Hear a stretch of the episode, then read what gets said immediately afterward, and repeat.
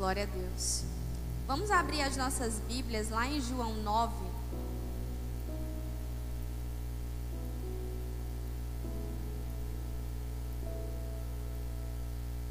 A partir do versículo 35. Em nome de Jesus. Louvado seja o nome do Senhor. Glória a Deus. Amém? Todos encontraram? Amém? Glória a Deus. A palavra do Senhor diz assim: Jesus ouviu que o haviam expulsado e, ao encontrá-lo, disse: Você crê no filho do homem? Perguntou o homem: Quem é ele, Senhor, para que eu nele creia? Disse Jesus: Você já o tem visto. É aquele que está falando com você. Então o homem disse: Senhor, eu creio. E o adorou. Disse Jesus: Eu vim a este mundo para julgamento, a fim de que os cegos vejam e os que veem se tornem cegos.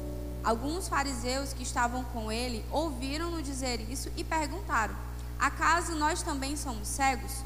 Disse Jesus: Se vocês fossem cegos, não seriam culpados de pecado. Pecado. Mas agora que dizem que podem ver, a culpa de vocês permanece. Amém? Amém. Se você for ler lá do comecinho, né, do, primeiro, do versículo 1, você vai ver que essa história fala de um ex-cego. Um cego que Jesus tinha curado. E esse cego chamou a atenção de algumas pessoas. Porque muitos conheciam ele como um cego de nascença. E aí as pessoas viram que ele estava enxergando. E as pessoas começaram a perguntar o que é que tinha acontecido. Como que tinha sido aquilo. E ele começava a falar que um homem o curou. E aí, na, aqui na ocasião, ele havia sido expulso do templo pelos fariseus. Porque ele estava lá e eles estavam querendo saber, os fariseus queriam saber quem havia curado esse cego. E aí ele disse que era Jesus. E ele foi expulso. E aí Jesus, ele encontra com ele. Ele encontra com ele. E quando ele encontra com ele, eles têm esse diálogo. Que nós acabamos de ler. Mas o que eu quero que a gente observe essa noite é o que está lá no, lá no finalzinho, lá no versículo 41, que diz assim: Disse Jesus: Se vocês fossem cegos, não seriam culpados de pecado. Mas agora que dizem que podem ver, a culpa de vocês permanece.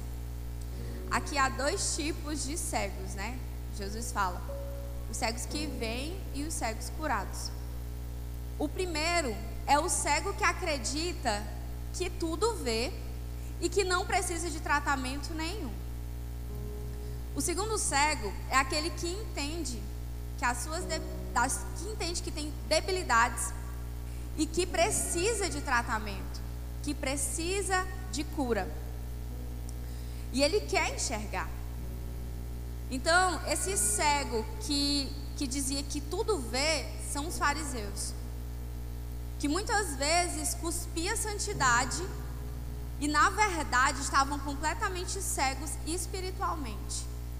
Essa cura que aconteceu com esse ex-cego não foi apenas física, mas foi espiritual também. Porque se você for ler, você vai ver que ao longo do texto ele vai dizer assim: Ele respondeu, um homem chamado Jesus. Aí depois ele vai dizer, ele é um profeta. Aí depois ele vai dizer, é...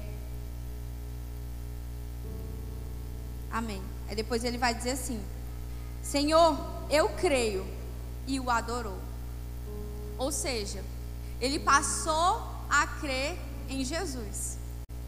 Ele foi curado fisicamente e ele foi curado espiritualmente. Mas quantas vezes nós não temos essa cegueira dos fariseus? Que achamos que tudo nós vemos, mas de fato nós não estamos vendo nada. Na verdade, esse cego, esse ex-cego, ele passou a ver o reino, ele passou a entender e a querer entender quem era Jesus. E esse tempo que nós vivemos é um tempo que nós precisamos, mais do que nunca, abrir os nossos olhos para as verdades do Senhor na nossa vida. Eu tenho pensado bastante numa frase que diz assim: Antes do avivamento é necessário reforma. Nós precisamos ser reformados. Nós oramos tanto por avivamento, mas se você for observar, grandes avivamentos aconteceram num ambiente de completa adoração. Um ambiente de completa entrega.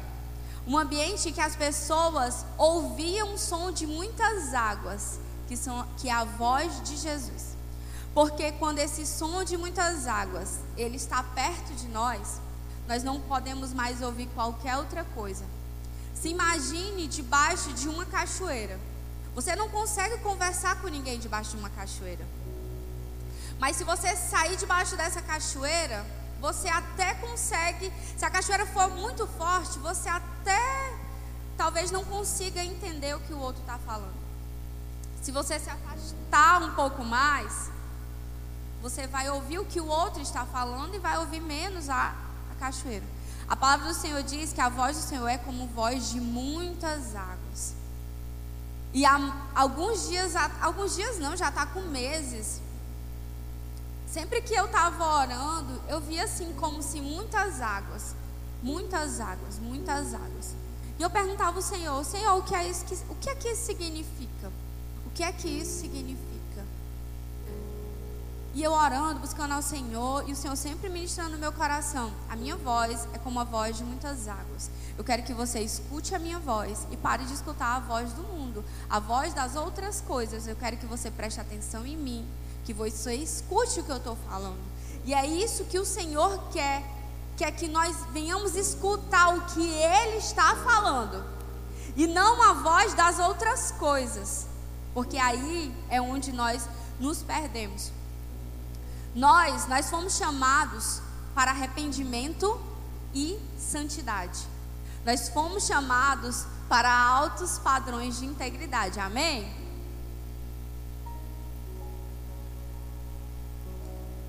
Louvado seja o nome do Senhor. Mas, infelizmente, muitos de nós vivem em completa cegueira espiritual, achando que tudo está certo. Mas, na verdade, não está. Nós achamos que tudo está certo, mas tudo está certo ao padrão que? Ao padrão eu, não ao padrão Deus. E aí nós nos perdemos, porque não é no nosso padrão, mas é no padrão do Senhor. E para nós entendermos qual é o padrão do Senhor, eu preciso estar perto dele. Eu preciso estar com ele. Eu preciso ter relacionamento com ele. Porque você não vai conhecer alguém se você não tem relacionamento com ele. Quem é casado aqui sabe do que eu estou falando. Quem também já namorou sabe do que eu estou falando.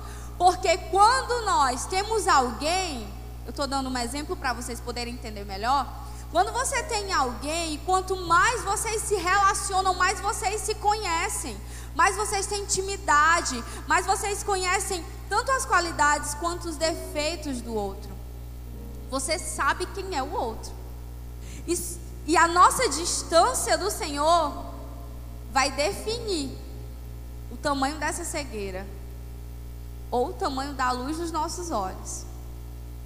Então, nós precisamos ter um relacionamento com o Senhor. Não é mais tempo e nunca foi de nós vivermos sem abrir os nossos olhos para as verdades que, que tem na palavra do Senhor. O nosso Deus, Ele é um Deus santo. E assim, Ele quer que todos nós sejamos santos. Essa é uma mensagem que o Senhor vem queimando no meu coração. Essa semana, eu acho que eu, eu, essa semana eu não trabalhei, eu não atendi, eu não fiz nada. Só buscando ao Senhor, o Senhor ministrando. Santidade, santidade, reforma, santidade. Minha igreja precisa ter santidade, precisa gerar arrependimento. A Maiara chegou aqui ontem no culto de intercessão, que foi algo assim extraordinário, poderoso. Pregou sobre arrependimento também, pregou sobre liberdade no Senhor. E eu cheguei para ela no final aqui e disse assim: Maiara, eu não li a sua mensagem, porque ela tinha me mandado para imprimir. E eu disse: Eu não li a sua mensagem, eu só li o texto, liberdade.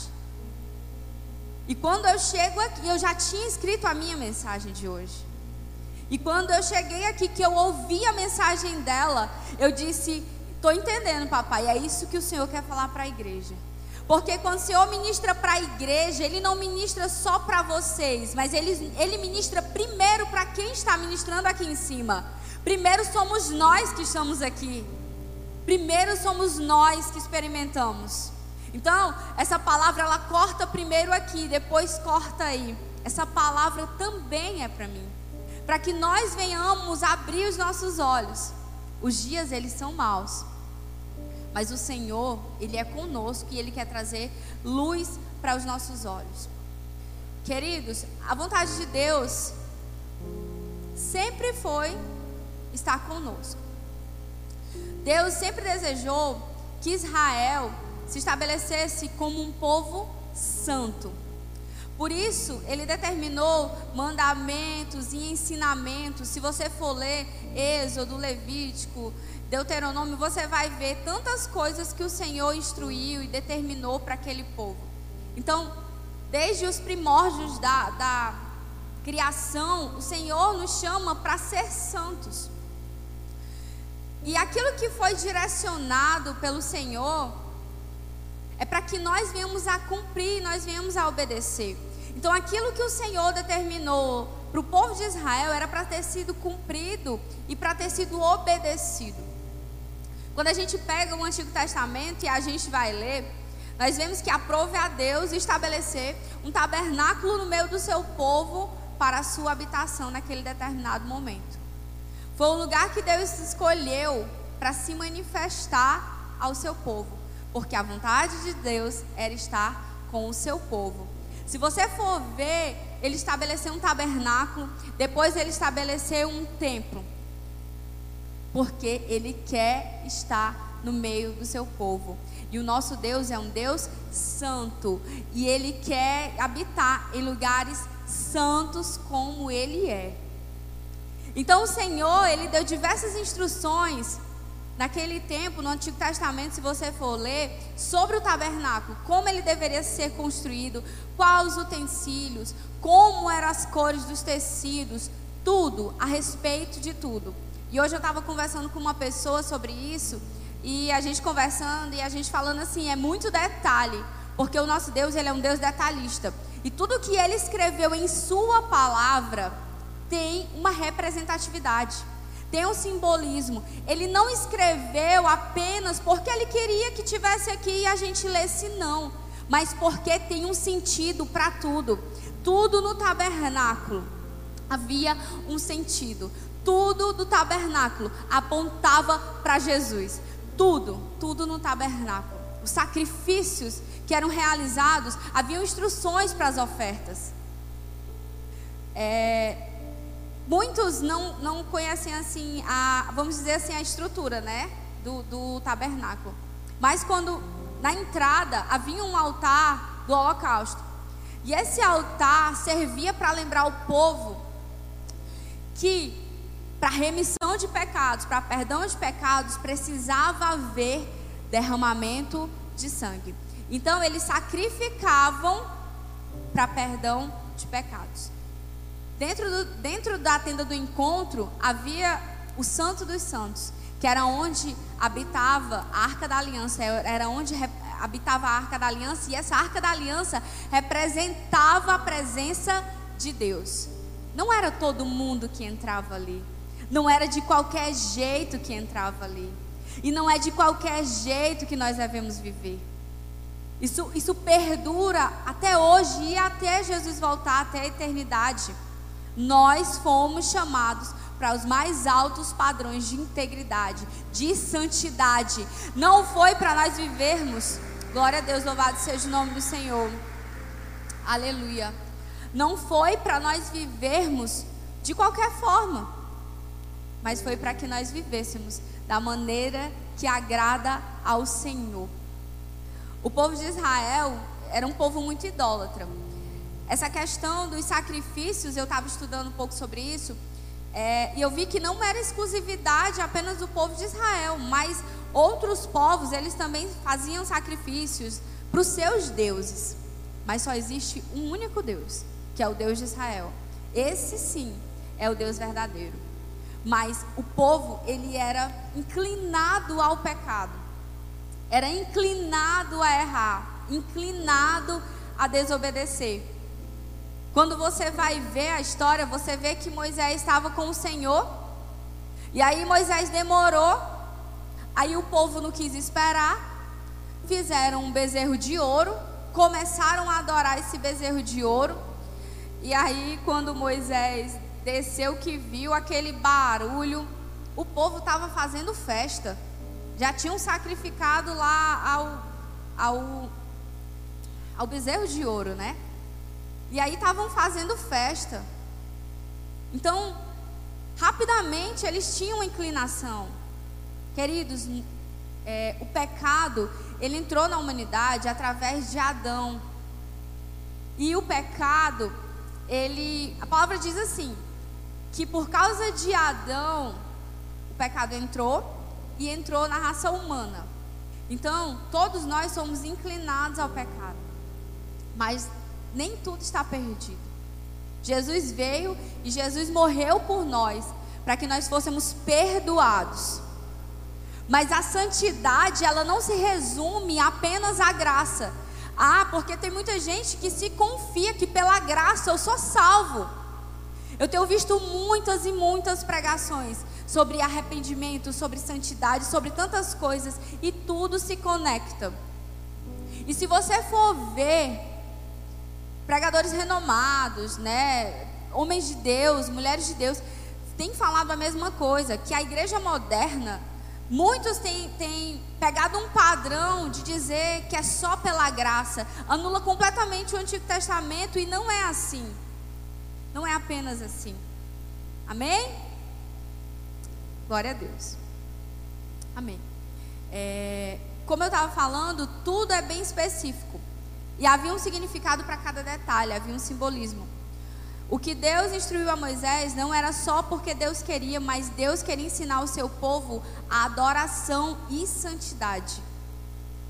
Como eu falei, dentro do tabernáculo, no Santos dos Santos, encontrava-se a Arca da Aliança, símbolo da presença de Deus.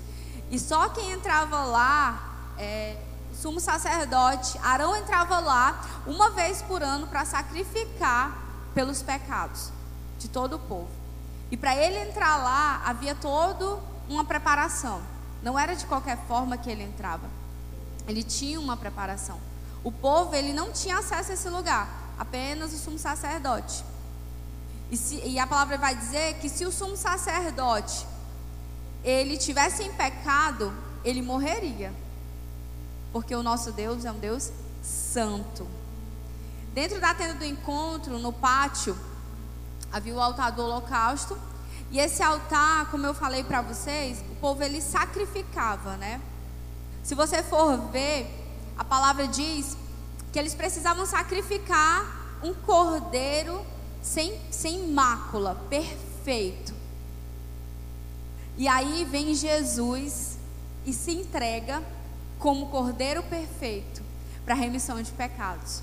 Ele foi o cordeiro perfeito que se entregou por cada um de nós, para que hoje nós estivéssemos aqui, em nome de Jesus, amém? Glória a Deus. Queridos, o salário do pecado é a morte. A palavra do Senhor diz assim: Mas as vossas iniquidades fazem separação entre vós e o vosso Deus, e os vossos pecados encobrem o seu rosto de vós, para que não vos ouça.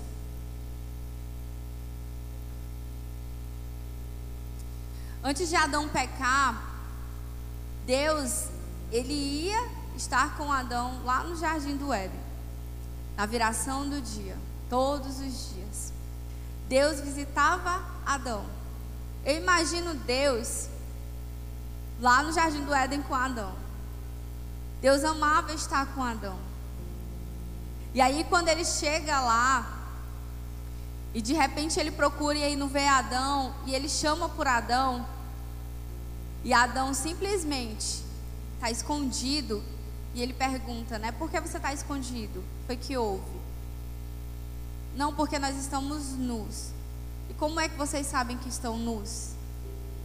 Vocês comeram daquilo que eu disse para vocês não comerem? E ele diz que sim, porque de fato eles comeram. Eles desobedeceram. O Senhor tinha dito para eles não comerem do fruto, mas eles foram e comeram. E a partir daí, o pecado entrou na humanidade. E ele fala, né, que a, é, ele, é como se ele usasse o termo assim, influência, vamos dizer, não é essa palavra que está lá, mas é como se ele dissesse assim: Eu fui influenciada. A serpente influenciou Eva, Eva me influenciou e eu comi do fruto. Olha o que a Bíblia diz lá em Êxodo 34, versículo 12 ao 15.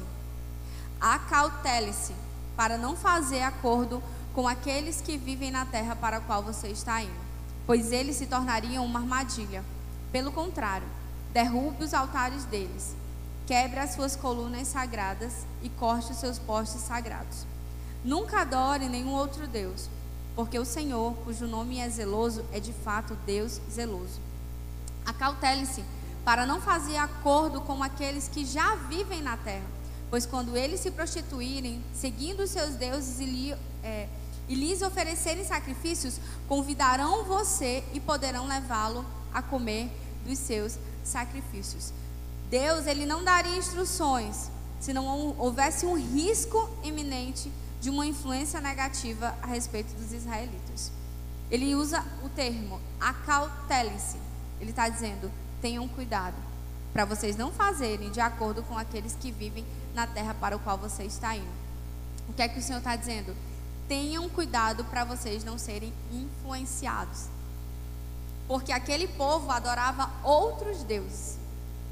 E às vezes nós achamos que nós somos tão santos, que nós estamos com as vidas tão no altar do Senhor, nós estamos é, tão bem espiritualmente, que a gente acaba se associando a um lugar ou a pessoas, achando que nós vamos influenciar. Sendo que, na verdade, o nosso coração existe uma inclinação para o pecado. E a gente acaba sendo influenciado em vez de influenciar. Porque a humanidade ela é tendenciosa a desobedecer. Mas nós precisamos nos posicionar não como aqueles que se deixam influenciar por aquilo que está no mundo, por aquilo que seduz, mas sermos pessoas que de fato nós influenciamos porque aqui o Senhor fala, pelo contrário, derrube os altares deles, quebre as suas colunas sagradas e corte os seus postes sagrados. Às vezes a gente tem medo de dizer para um amigo aquilo que de fato está na palavra, porque a gente pensa que ele vai se afastar ou que ela vai se afastar. Às vezes nós de fato não assumimos a posição ao qual o Senhor nos chamou para nós assumirmos, porque nós temos medo de sermos rejeitados. Mas o Senhor, Ele quer que você seja revestido de um espírito de ousadia, para você pregar a palavra dEle aonde você chegar. Não só pregar, mas para que a sua vida seja como uma carta viva. Para que de fato, quando as pessoas olharem para você, elas leiam aquilo que Cristo é. Não que você apenas ache que você não, eu vou ficar aqui, na oportunidade eu vou ministrar, na oportunidade eu vou orar, na oportunidade eu vou fazer alguma coisa.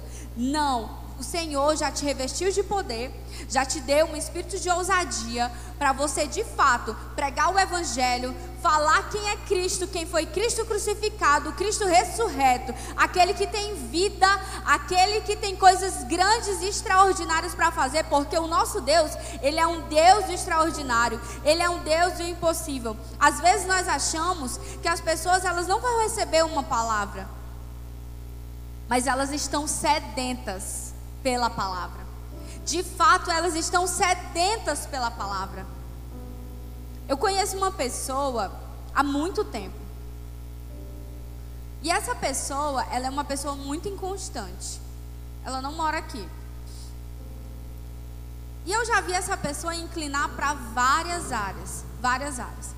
Tanto profissionalmente falando, ela já fez vários cursos, ela não se encontra. Quando eu olho para essa pessoa, eu vejo que essa pessoa não se encontra. Então, uma hora ela tá, ela tá subindo montes na Bahia, uma hora ela tá é, em outra religião, aí depois em outra, e depois em outra. É como se buscasse algo para preencher um vazio que só Deus pode preencher. O vazio que tem no nosso coração, só o Senhor pode preencher. Porque nós ansiamos também pela eternidade. Nós ansiamos por essa eternidade. Essa eternidade é Jesus. Só quem vai nos dar uma eternidade celestial é o Senhor. E nós ansiamos por isso. É por isso que, que o povo de Israel era tão idólatra. Porque eles queriam alguma coisa para adorar. Eles queriam alguma coisa para eles estarem ali prostrados. Eles queriam se apegar a algo. Eles queriam algo. No caso do bezerro de ouro, eles queriam algo concreto. Algo que eles pudessem ver, que eles pudessem tocar. Mas quando de fato nós conhecemos a Deus, nós sabemos que o nosso Deus, ele é presente. Às vezes você chega numa oração e você diz assim: Eu não estou sentindo nada. Deixa eu lhe dizer uma coisa. Não importa se você está sentindo. Eu quero lhe dizer que o Senhor está ali. O Senhor está ali. Às vezes eu chego aqui com alguém para orar, só eu e outra pessoa. E eu chego aqui com a certeza de que o Senhor está aqui de que o Senhor está aqui. Já cheguei aqui cinco e meia da manhã de ter só eu e outra pessoa. E a pessoa disse assim: Eu vou pregar para ti. E eu disse assim: Glória a Deus, vai ser uma benção. Porque o Senhor está aqui.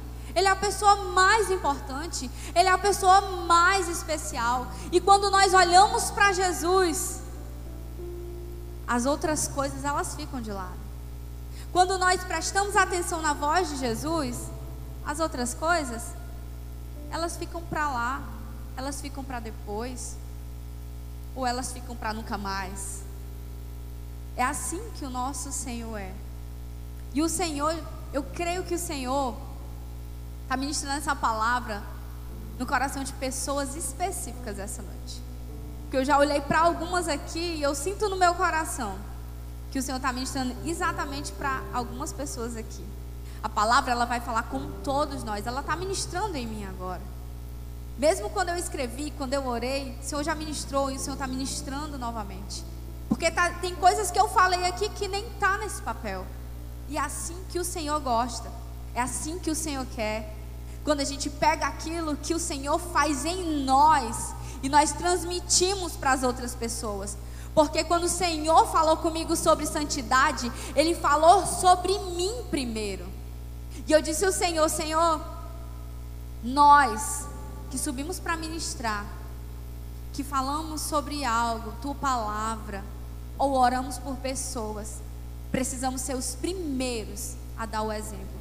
Precisamos ser os primeiros a viver de fato aquilo que o Senhor quer que nós venhamos a viver, para que a tua palavra de fato ela não é, ela não ela não seja desconsiderada por alguns, porque existem pessoas que desconsideram quando elas olham para a vida do obreiro, ou da pessoa que prega, ou de quem for, e não vê que a vida daquela pessoa de fato é aquilo que ela ministra.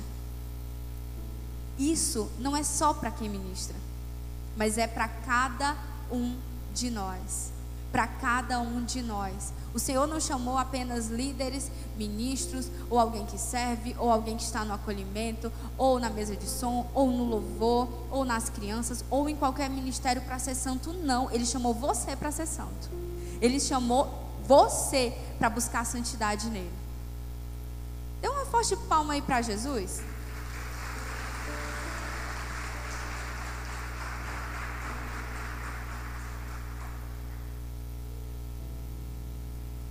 Louvado seja o nome do Senhor. Mateus 26, 41 vai dizer assim: a palavra diz que devemos vigiar e orar para que não caímos em tentação. Aí Mateus 26, 41 diz: O espírito é forte, mas a carne é fraca. Quando nós estamos mais perto do Senhor, o Espírito que habita em nós, ele se torna mais forte. Mas quando nós deixamos o Senhor de lado e buscamos apenas as coisas que estão neste mundo, aquilo que está na carne prevalece. Então, aquilo pelo qual eu eu vou mais para lá ou mais para cá, é o que vai definir a minha vida. Então, se eu tenho uma vida de entrega, se eu tenho uma vida de busca, se eu tenho uma vida em que eu oro, em que eu tiro TSD, em que eu quero estar com o Senhor. Queridos, é, nós precisamos despertar. Despertar. Eu tenho seis anos é, de cristã, né? Que eu aceitei Jesus. E eu tenho dito ao Senhor que eu tenho vivido um novo tempo. Senhor, eu tenho vivido um novo tempo contigo. Porque tem hora que eu estou assim com o Senhor que nada mais assim importa. E o Senhor quer despertar essa adoração em nós. Não só a santidade que eu estou falando, mas também a adoração. Era isso que o Senhor fazia quando ele, ele instruiu Moisés a construir um tabernáculo. Ele queria ensinar o seu povo sobre adoração, sobre santidade. E o Senhor quer nos ensinar hoje sobre adoração, sobre santidade. Ele quer nos despertar, Ele quer que nós venhamos a olhar para Ele, nós venhamos entender quem Ele é. O nome de Jesus. O nosso Deus é um Deus zeloso, um Deus santo, um Deus que nos ama de maneira profunda. Por isso ele deu as instruções a Moisés no Antigo Testamento sobre os sacrifícios oferecidos a ele para a remissão de pecados. Para vocês entenderem, quando Arão e seus filhos, eles foram consagrados para serem sacerdotes, Deus ordenou a Moisés que separasse um novilho e dois cordeiros e os sacrificasse e fizesse é, um ritual de consagração, vamos dizer assim, né, e ordenança dos sacerdotes. Só que antes deles realizarem esses sacrifícios, eles colocavam as mãos sobre o novilho e sobre o cordeiro. Que isso representava a transferência do pecado para o sacrifício. Para vocês verem, né? Jesus ele morreu pelos nossos pecados. Olha a representatividade aí. Então, quando eles, colo eles colocavam as mãos sobre no o novilho e o cordeiro, é como se transferisse o pecado ali para o sacrifício. Mas a palavra diz que constantemente eles precisavam oferecer sacrifícios. Constantemente. Quando Jesus veio, não foi mais necessário que esses sacrifícios fossem feitos. E nem constantemente. Porque Jesus já pagou, já pagou o preço por cada um de nós. E preço de sangue, um preço alto, um preço caro por cada um de nós. A sua vida, ela vale muito para o Senhor. A sua vida, ela é preciosa para o Senhor. Imagine só o Senhor pagar um preço altíssimo. Ele pagar uma dívida que era nossa, mas Ele pagou a dívida por nós, para que nós estivéssemos aqui, em nome de Jesus. Não era só eles estarem em santidade para eles poderem entrar naquele lugar, mas eles precisavam estar com as vestes limpas. As vestes do sumo sacerdote, dos sacerdotes, eram sagradas. Eles precisavam lavar com água para purificar. Quando você for ler, você vai ver que a água, ela purificava as impurezas.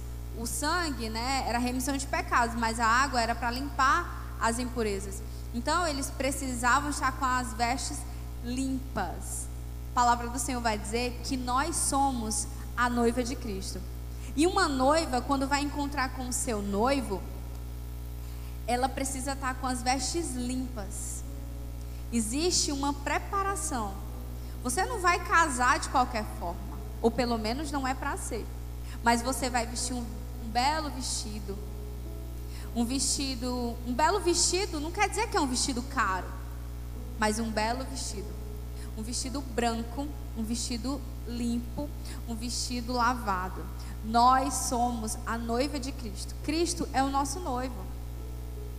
E nós precisamos esperar esse noivo. Lá na parábola das dez virgens, você vai ver cinco prudentes e cinco loucas. Todas elas tinham lâmpadas. Mas em cinco, elas não tinham azeite reserva. Elas precisavam de azeite reserva. E aí, quando o noivo chega de surpresa, porque é assim que o nosso Senhor vai voltar, é de surpresa, as cinco loucas vão atrás de comprar mais. Mas não dava mais tempo. Não dava mais tempo para comprar. Porque depois que o noivo fechava a porta, ninguém mais entrava. Então é tempo de nós mantermos as nossas lâmpadas cheias, acesas com óleo reserva. E esse óleo é a presença do Espírito Santo de Deus, é a presença do Senhor. Precisamos manter as nossas lâmpadas acesas. Não podemos mais viver de qualquer forma ou dissolutamente achando que as coisas são do jeito que nós queremos. Não é uma palavra de condenação, mas é a palavra da verdade. Se você for ler a Bíblia, você vai ver. E é isso que o Senhor quer nos chamar essa noite, quer nos chamar para que nós venhamos estar com as nossas vestes limpas, umas vestes santificadas, purificadas, para que nós venhamos esperar o nosso noivo, porque nós não sabemos quando, nem o dia, nem a hora que ele vai chegar. Mas a qualquer momento ele pode chegar e nós podemos estar despreparados. Não deixe para amanhã, não deixe para depois. A vida, ela é como um sopro e ela passa muito rápido. E talvez se Jesus voltasse hoje, se faça essa pergunta. Se Jesus voltasse hoje, será que a sua lâmpada ela está cheia e você tem óleo reserva? Porque nós vemos nosso irmão Daniel internado. E aí eu conversando com algumas pessoas, a gente falando sobre isso e a gente dizendo assim: Glória a Deus que ele é um servo fiel. Glória a Deus que a gente tem certeza que o Senhor está lá com ele. Quer dizer que se o Daniel não buscasse, o Senhor não estaria com ele? Não, eu ainda creio que o Senhor estaria com ele. Mas eu tenho certeza que ele está tendo experiências que ele não teria de nenhuma outra forma. O Senhor está com ele, tratando ele, fazendo coisas extraordinárias com ele. E é assim que o Senhor quer que nós venhamos permanecer como servos bons, como servos fiéis, em nome de Jesus. Lá em 1 Pedro 1, 14 e 16, diz assim: Como filhos obedientes, não se deixem amoldar pelos maus desejos de outrora quando viviam na ignorância. Mas assim como é santo aquele que o chamou, sejam santos vocês também em tudo que fizerem, pois está escrito: Sejam santos, porque eu sou santo. Deus é santo e nos criou para ser santos. Nós não devemos nos amoldar aos desejos pecaminosos nem aos padrões desse mundo. Deus nos chamou para altos padrões de integridade e santidade. A santidade, glória a Deus. Glória a Deus. A santidade é uma ordenança do Senhor para todos nós. Nós decidimos a qual natureza nós vamos seguir, a nossa natureza humana ou a natureza divina. Levítico 19:1 diz assim: Diga o seguinte a toda a comunidade de Israel: Sejam santos, porque eu, o Senhor, o Deus de vocês, sou santo. Quando nós aceitamos o Senhor como nosso único e verdadeiro Salvador, nós estamos sendo santificados pelos nossos pecados. Mas isso não quer dizer que eu sou livre para eu pecar como quiser. Existe uma geração que acha que liberdade é libertinagem, mas não é. Nós verdadeiramente somos livres no Senhor, mas não para nós fazermos a qualquer coisa que nós quisermos, vivermos em pecado, não. Mas o Senhor nos chamou para sermos limpos, lavados, remidos por Ele, no nome de Jesus. Isso, a santidade, ela precisa de uma busca diária. Para eu ter santidade, eu preciso de uma busca diária. Glória a Deus, porque Deus ele não habita em lugares impuros, nem em lugares sujos. Nós somos templo e morada do Espírito Santo. Nós hoje somos o seu tabernáculo, no nome de Jesus. O significado da palavra tabernáculo é residência, habitação. Nós somos a habitação do Senhor. 2 Pedro 1, 13 e 14 diz: Considero importante, enquanto estiver no tabernáculo deste corpo, despertar a memória de vocês, porque sei que em breve deixarei este tabernáculo, como o nosso Senhor Jesus Cristo já me revelou. Nós somos morada do Espírito Santo, somos seu lugar de habitação. 1 Coríntios 3,16 diz: Vocês não sabem que são santuários de Deus e que o Espírito de Deus habita em vocês? 1 Tessalonicenses 4, do 3 ao 8 diz: A vontade de Deus é que vocês sejam santificados. Abstenham-se de toda imoralidade sexual. Cada um saiba controlar o próprio corpo de maneira santa e honrosa, não com paixão de desejo desenfreado, como os pagões que desconhecem a Deus. Nesse assunto, ninguém prejudique o seu irmão, nem dele se aproveite. O Senhor castigará todas essas práticas, como já lhe dissemos e asseguramos, porque Deus não nos chamou para a impureza, mas para a santidade. Portanto, aquele que rejeita essas coisas não estão rejeitando ao homem, mas a Deus que lhes dá o seu Espírito Santo. Olha que a palavra diz como os pagões que desconhecem a Deus. Aqueles que desconhecem a Deus desconhecem santidade, ou aqueles que desconhecem santidade desconhecem ao Deus Santo. Então, quando nós vivemos em em impurezas, deixando apenas ser movidos por desejos desenfreados, nós desconhecemos de fato o Deus ao qual nós servimos. Pastora Zenete diz muito assim, que é, quando alguém se afasta do Senhor, é porque de fato ela nunca encontrou o caminho até o Senhor. Quando ela se afasta do Senhor, de fato, ela nunca conheceu o Senhor, quem Ele de fato é. A pastora Zanete, ela, ela é considerada por praticamente todas as igrejas, né, não só do nosso país, mas de vários países, como a mãe das nações. Ela é intitulada assim. Ela é uma intercessora, ela é da Estância Paraíso, do Diante do Trono. É uma senhora que passou pelo vale da morte e o Senhor ressuscitou ela. Então, ela, ela é uma mulher de Deus. Ela é uma mulher de Deus, é uma intercessora. Louvado seja o nome do Senhor. Hebreus 12, 14 diz: Esforcem-se para viver em paz com todos e para serem santos, porque sem santidade ninguém verá o Senhor. Não é sobre nossa habilidade, mas é sobre um caráter formado em Deus. É sobre ser e não sobre fazer. Porque muitas vezes nós focamos apenas no fazer e não no ser. Então o Senhor está muito mais interessado em quem nós somos do que naquilo que nós fazemos. Talvez você diga assim: ah, mas eu sirvo na obra do Senhor. Eu faço isso, eu faço aquilo, eu estou em vários ministérios. Mas talvez na sua vida tenham áreas específicas que precisam ser tratadas, mas você esconde para que não seja tratada. Porque é difícil, é difícil sim. Existem, existiam, já declarei, áreas na minha vida que eu achei que eu nunca ia vencer. Mas eu venci para a honra e glória do Senhor. Mas para nós vencermos, nós precisamos estar nos pés do Senhor. Porque longe do Senhor, a gente não vence. Longe do Senhor, a gente não consegue alcançar. Nós fomos chamados para esse alto padrão. E isso não é apenas para o líder, como eu falei. Não é apenas para o ministro.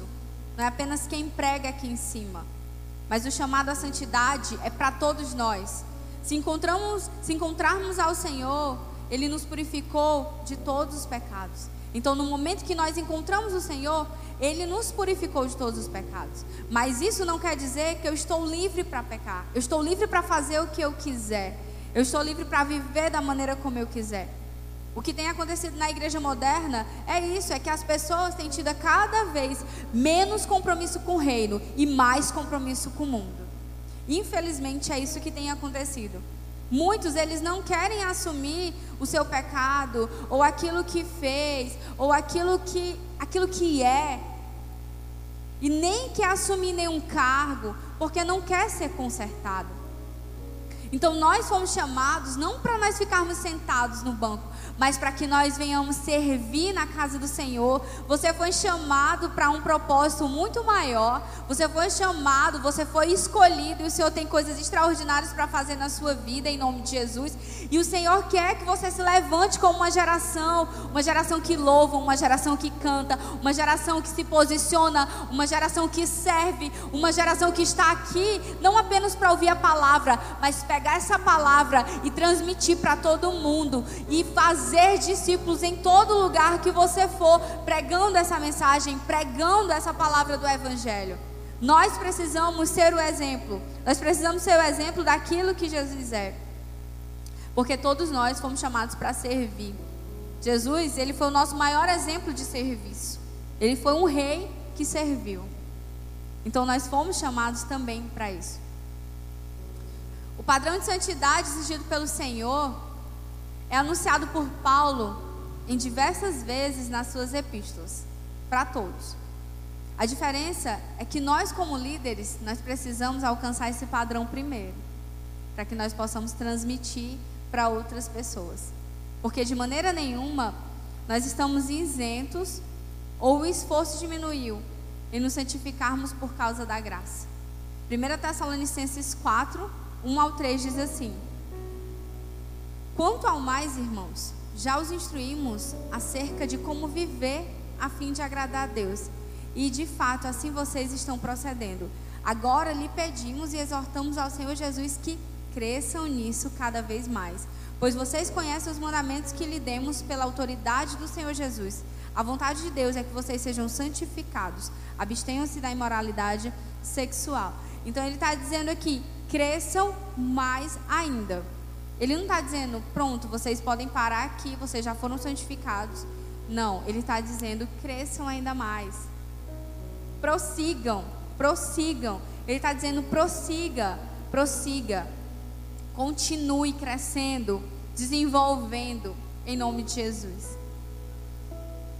O que nós achamos, muitas vezes, que ninguém vê, o Senhor, Ele viu.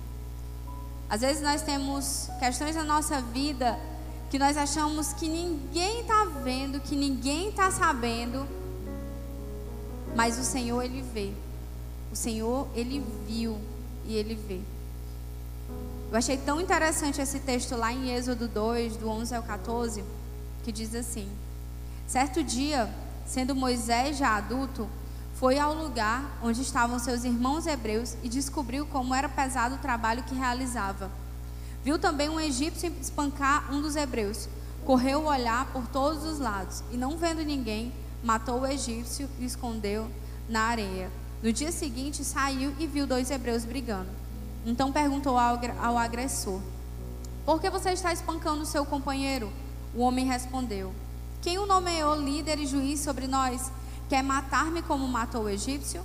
Moisés teve medo e pensou: Com certeza, tudo já foi descoberto. Quando Faraó soube disso, procurou matar Moisés, mas este fugiu e foi morar na terra de Midian. Ali assentou-se à beira de um poço. Moisés achava que ninguém estava vendo, mas havia um cadáver ali. Ele havia matado um homem. E de certo alguém encontrou. Então, às vezes nós achamos que ninguém nunca vai saber, que ninguém nunca vai descobrir. E pode ser que ninguém descubra, e isso não importa. Não importa as pessoas. O que importa é o nosso Senhor. O que importa é que o nosso Senhor vê, mas o nosso Senhor nos ama, nos perdoa, e o Senhor nos chama para que nós venhamos nos arrepender. Queridos, nós somos a imagem e semelhança de Cristo. E nós precisamos assumir essa posição. Porque quando as pessoas olham para nós, elas precisam ver Cristo. Nós precisamos dar testemunhos verdadeiros de quem Cristo é.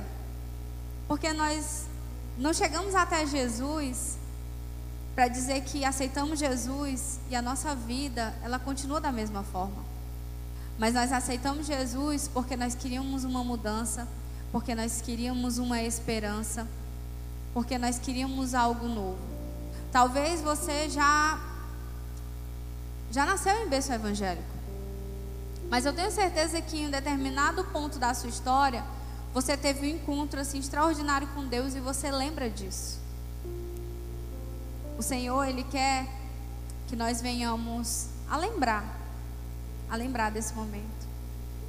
A lembrar desse momento, a entendermos quem ele é. O Senhor, ele é maravilhoso. Ele é extraordinário. Talvez você pense assim, uma palavra tão dura como essa. Onde é que está o refrigério? O refrigério está quando nós nos arrependemos. Quando nós vamos até Jesus e nós nos arrependemos. E para eu me arrepender, eu preciso ter quebrantamento. Eu preciso me prostrar. Eu preciso reconhecer. E tem coisas na vida da gente que a gente não quer reconhecer, que a gente não quer mudar. Às vezes nós temos um coração tão endurecido que nós ouvimos uma palavra e nós bloqueamos ela. Eu já fiz isso. Porque eu sabia que aquela palavra, quando ela entrasse, ela ia mudar as coisas dentro de mim. Mas é como se eu quisesse permanecer do jeito que eu estava. Mas o Senhor tem algo a mais para nos fazer tem algo a mais para nos oferecer. Ele não tem apenas. É, ele não tem, na verdade, ele não tem de maneira nenhuma condenação. Não há condenação para aqueles que estão em Cristo Jesus. O Senhor nos ama. O Senhor nos quer perto dele. Quando eu falo de santidade, eu falo que o nosso Deus ele é tão santo, tão santo, tão santo, que quando Ele quer que nós sejamos santos, não é por qualquer outra coisa a não ser amor, porque Ele nos ama, porque Ele quer estar conosco. Porque quando Ele estava com Adão, eu tenho certeza que o Senhor, Ele amava estar com Adão. Ele nos ama. Se Ele não nos amasse, Ele não tinha dado seu único filho. Quem é que dá o seu filho? Se o Senhor pedisse seu filho, será que você daria? Mas ele deu o filho dele para morrer por nós. Ele deu o filho dele, o filho dele veio, cordeiro perfeito, sem mácula, sem mancha, sem nada. E a palavra diz que ele suou sangue, que ele chorou lágrimas de sangue. Isso acontece quando o corpo ele está num alto grau de estresse. E ele estava num alto, num alto grau por causa do pecado da humanidade inteira. O pecado de uma humanidade inteira. Mas ele morreu por amor. Ele morreu porque ele nos ama. E ele nos chama para que nós venhamos a nos arrepender. A primeira pregação do Novo, do Novo Testamento é arrependam-se, porque o reino de Deus está próximo. Então ele nos chama para que nós venhamos nos arrepender porque ele vai voltar não para uma igreja manchada e suja, mas para uma igreja limpa. Ele vai voltar para uma igreja limpa, de vestes limpas. É para isso que o Senhor vai voltar. O Senhor nos ama, o Senhor é longânimo, o Senhor é paciente.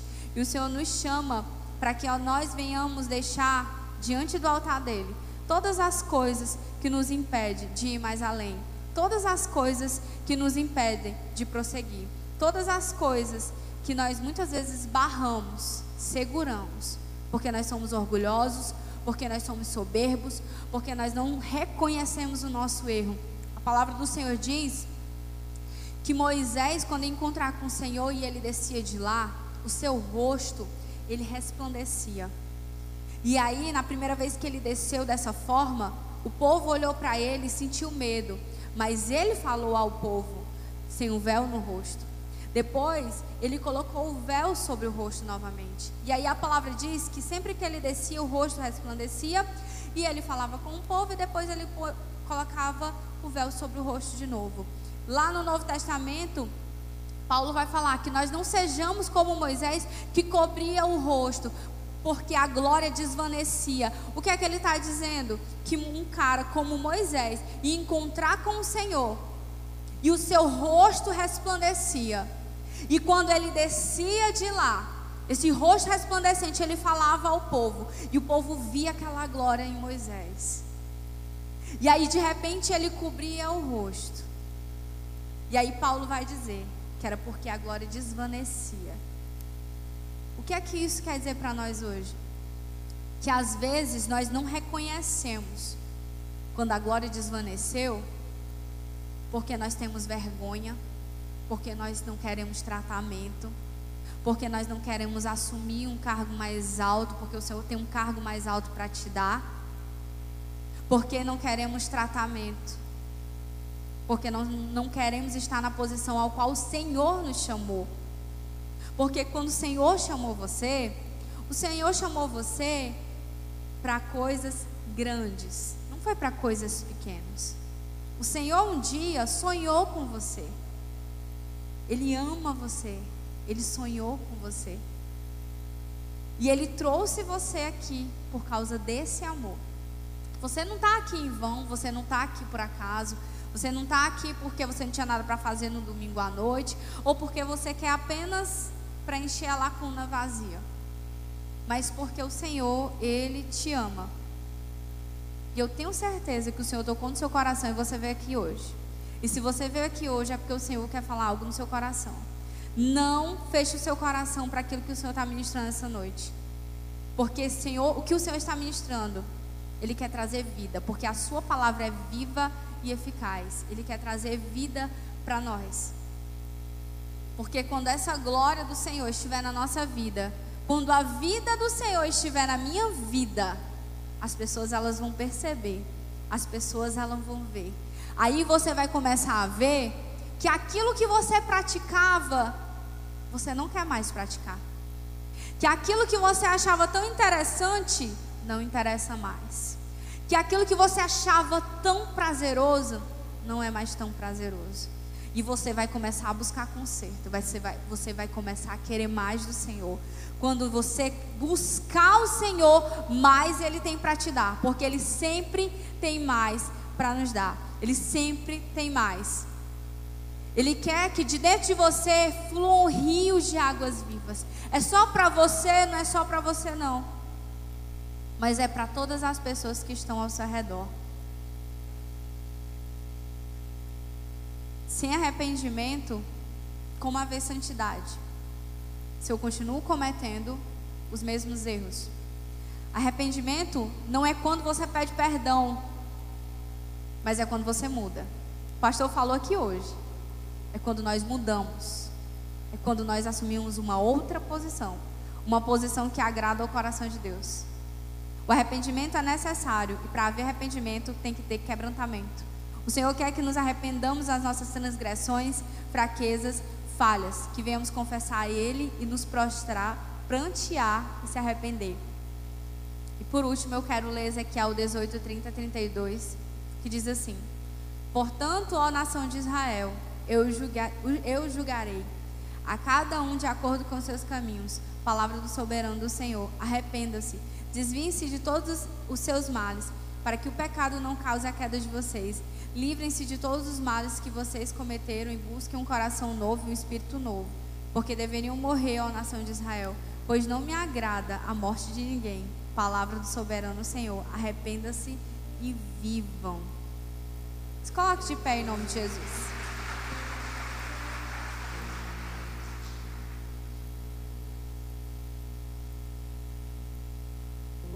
Louvado seja o nome do Senhor.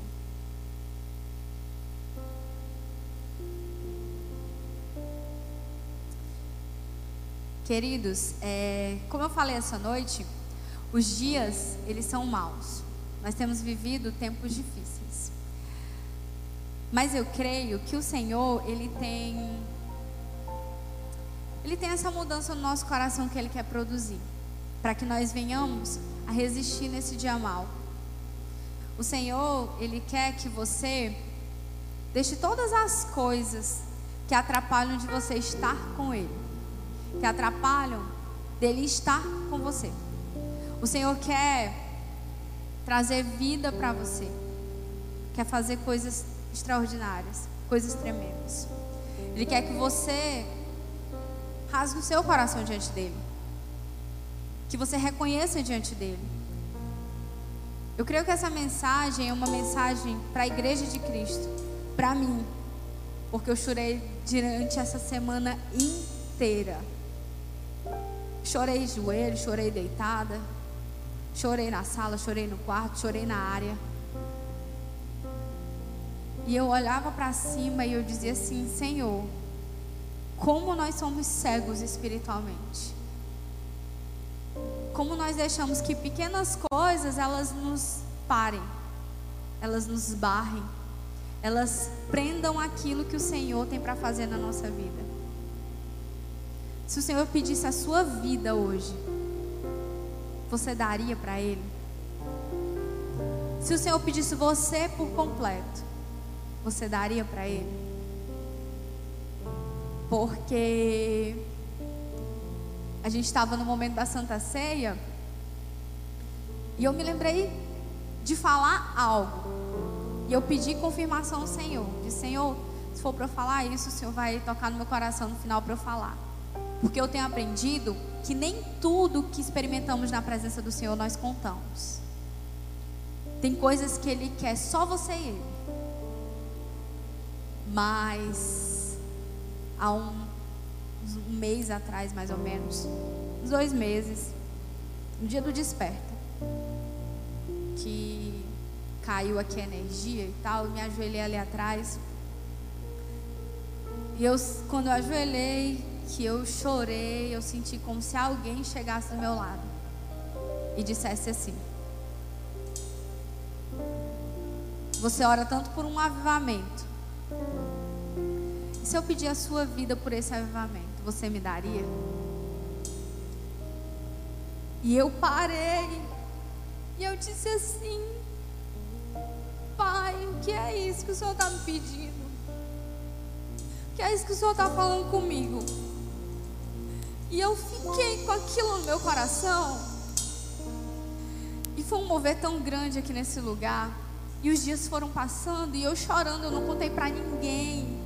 E aquilo no meu coração, e o Senhor todo dia me perguntava: Você me dá a sua vida? Você me dá a sua vida? E eu, disse, eu dizia assim: Deus e a minha família. Deus e meu pai, meus irmãos, meu marido.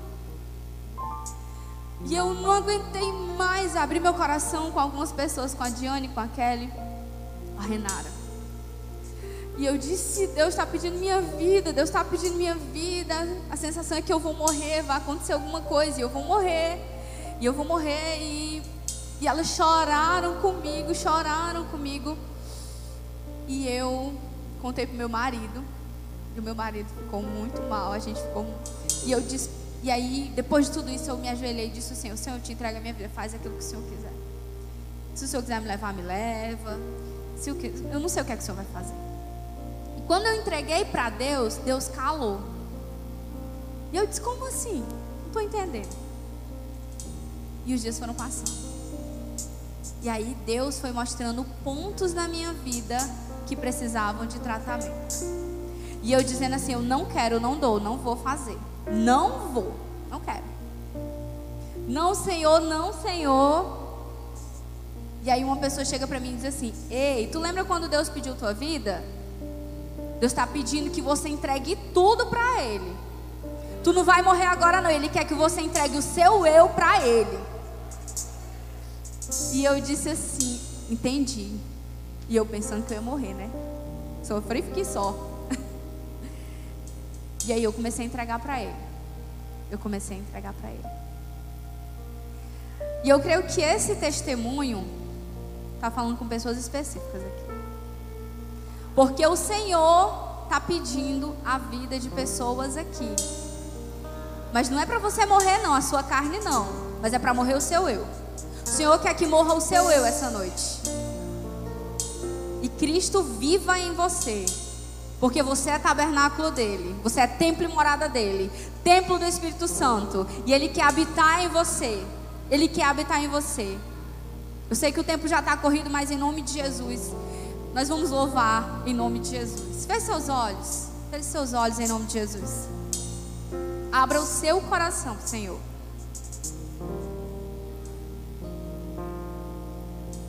Toma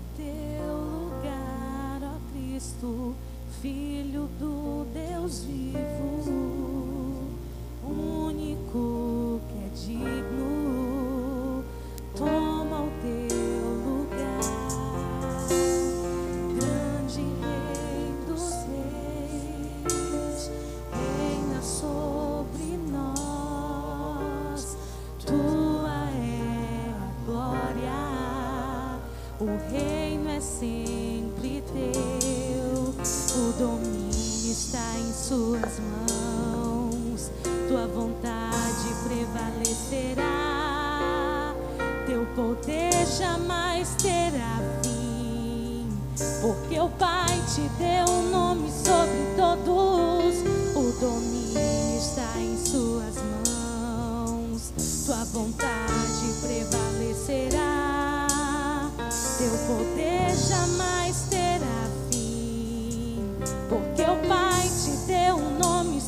todos, e juntos, como igreja, nós clamamos: vem queimar de novo os nossos corações, deixa a glória descer.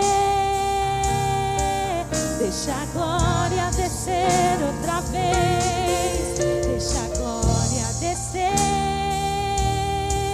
Deixa a glória descer outra vez. Deixa a glória descer.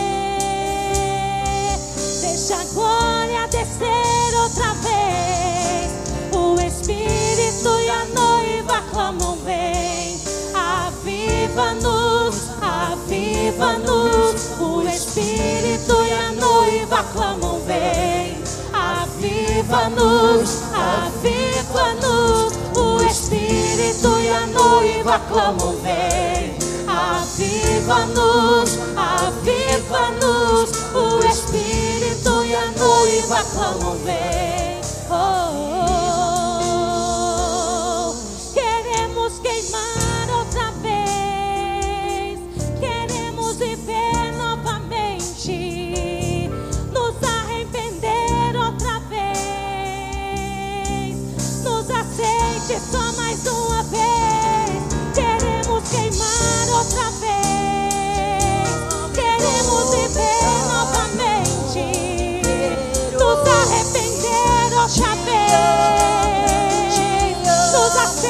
Aceite só mais uma vez.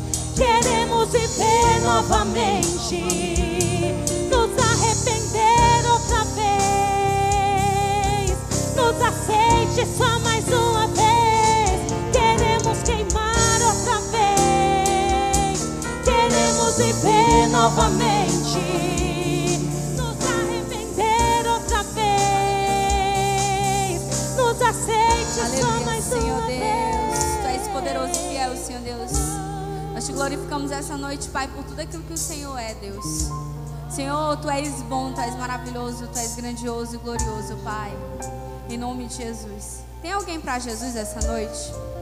Tem alguém que quer aceitar Jesus como seu único e verdadeiro Salvador essa noite? Se tiver, eu quero te convidar a vir até aqui. Se você não quiser aceitar Jesus, se você quiser se reconciliar essa noite, que você venha até aqui para a gente orar por você. Quando o Senhor, Ele, Ele fala que nós devemos amar a Deus, amá-lo, Ele não diz que nós devemos amá-lo muito ou amá-lo tanto. Às vezes a gente diz assim, Senhor, eu te amo tanto. Mas Ele quer tudo. O Senhor é um Deus de tudo. Ele quer tudo. Ele quer que a gente entregue tudo. Você tem uma oportunidade essa noite. É uma oportunidade que o Senhor quer te dar essa noite. Para você vir até aqui, para que a gente ore por você. Se você não quer se reconciliar, mas você diz: Eu não consigo perdoar. Se você não consegue perdoar alguém, vem aqui para a gente orar por você. Ou se existe alguma área na sua vida que você precisa se arrepender, que você venha até aqui. Em nome de Jesus. Se não tiver, louvado seja o nome do Senhor. Eu creio que tem, porque eu sinto meu coração que tem. Mas às vezes você se prende. Mas nosso Deus é um Deus maravilhoso, grandioso, glorioso, majestoso. Em nome de Jesus. Amém? Aplaudam a Jesus.